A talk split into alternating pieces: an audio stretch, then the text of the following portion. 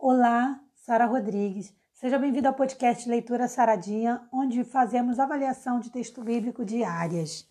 E hoje, como sempre, vamos fazer mais uma avaliação de um momento muito especial para o povo de Israel e onde também podemos tirar grandes lições para a nossa vida.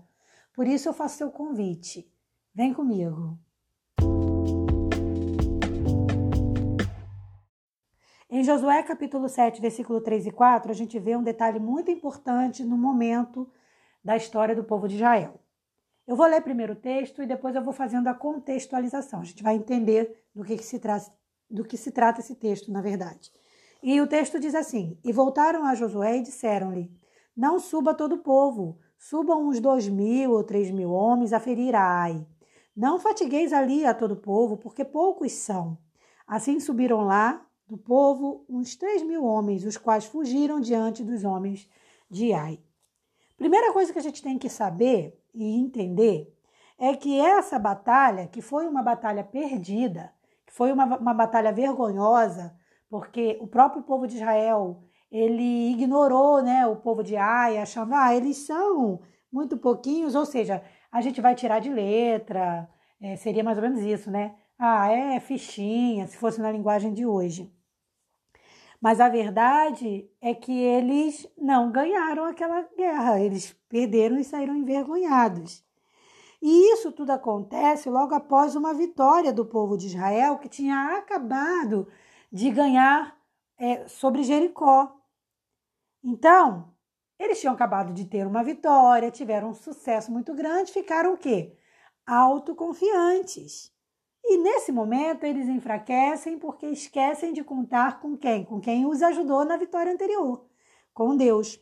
Confiaram na sua própria força, não pediram a orientação do Senhor, acreditaram que iam vencer aquela guerra muito facilmente. Mas uma coisa eles não levaram em consideração: que a sua desobediência ao Senhor faria com que Deus não estivesse presente naquela guerra. E esse foi o maior erro de Israel ali. E foi isso que os levou à derrota. E assim é o pecado na vida de muitas pessoas, ou melhor, na vida de todos os pecadores, né? O pecado ele tem um poder autodestruidor. Ele é destrutivo e ele afeta diretamente os nossos, os nossos, é, as nossas realizações, melhor dizendo. Então, então, muitas das vezes a gente pode ter fracassos na vida por conta de pecado? Sim, porque Deus não abençoa aquilo que a gente se propôs a fazer.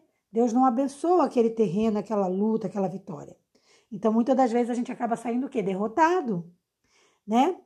Então, como é que a gente faz para ser vitorioso? A vitória fica muito mais gostosa quando a gente pode contar com Deus. E na verdade, deixa eu te dizer uma coisa: a gente sempre pode contar com Deus. E mesmo quando não reconhecemos, quando somos vitoriosos, é Deus agindo a nosso favor. Então a gente tem que entender: Deus está à frente, mesmo às vezes a gente não tendo buscado a Ele. Toda vitória, toda conquista está relacionada ao quê? A bênção, a bênção do Senhor. E os fracassos, indiretamente também ou diretamente ligados a quê? A negligência, a desobediência ao afastamento de Deus.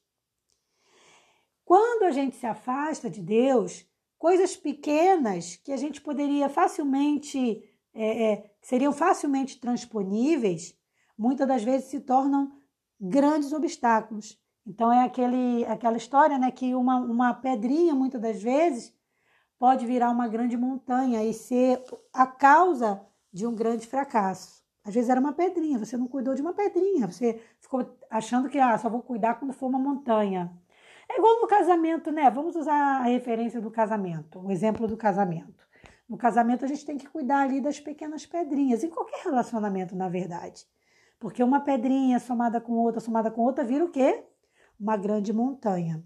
Então a gente tem que cuidar das nossas relações sociais, do nosso relacionamento amoroso, da nossa vida pessoal, da nossa vida espiritual, principalmente, para que a gente não caia no erro de Israel, que aqui se vangloriou de uma vitória, contou com a sua própria força e acabou passando o quê?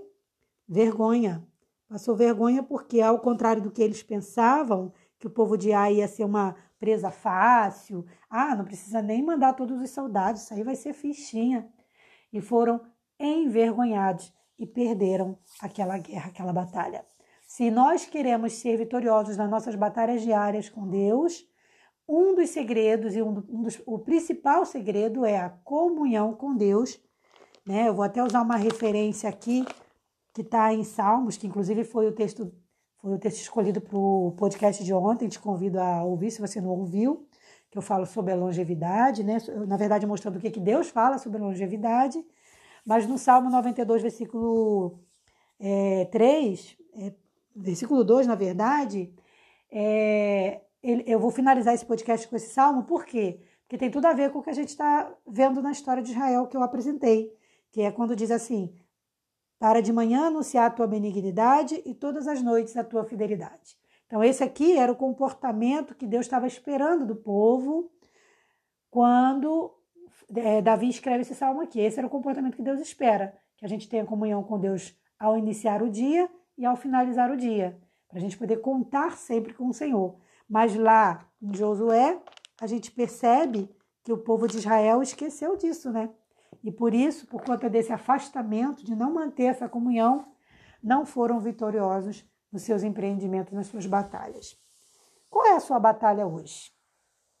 A minha luta hoje é em relação à minha saúde, porque eu estou na, na, no climatério e tenho sentido os sintomas do climatério. Não é fácil lidar. Então eu tenho pedido muito a Deus misericórdia, me ajudar a entender meu corpo, entender minha vida e tal. Mas e você? Qual é o seu a sua maior, o seu maior obstáculo? Qual é a sua maior necessidade de vitória hoje? Aproveita e conversa com Deus sobre isso, entrega para ele esse problema, porque somente através de uma comunhão plena com o Senhor nós podemos ter chance de conquistar nossas vitórias. É claro que nem tudo que a gente pede a Deus pode ter, receber uma resposta positiva, mas o importante é a gente entender que Deus está ao nosso lado, que Ele vai atravessar todos os momentos com a gente se a gente assim o decidir. Então, como a palavra de Deus diz, entrega o teu caminho ao Senhor, confia nele e o mais Ele fará. Quão maravilhoso é quando nós desejamos algo, estamos lutando por algo e Deus diz sim. E Deus abençoa, abre a porta. É igual aquele, aquele enfermo, né? Que procurou Jesus e falou: Senhor, se quiseres, pode tornar-me limpo. E aí Jesus virou e disse: Eu quero ser limpo. Nossa, que lindo, né? Como é bom a gente poder contar com essa voz maravilhosa do Senhor dizendo sim para a gente. Mas para isso, a gente tem que entregar nossa vida ao Senhor, confiar nele, porque o mais ele fará. Que Deus abençoe sua vida ricamente. É o que eu peço ao Senhor, em nome de Jesus. Paz.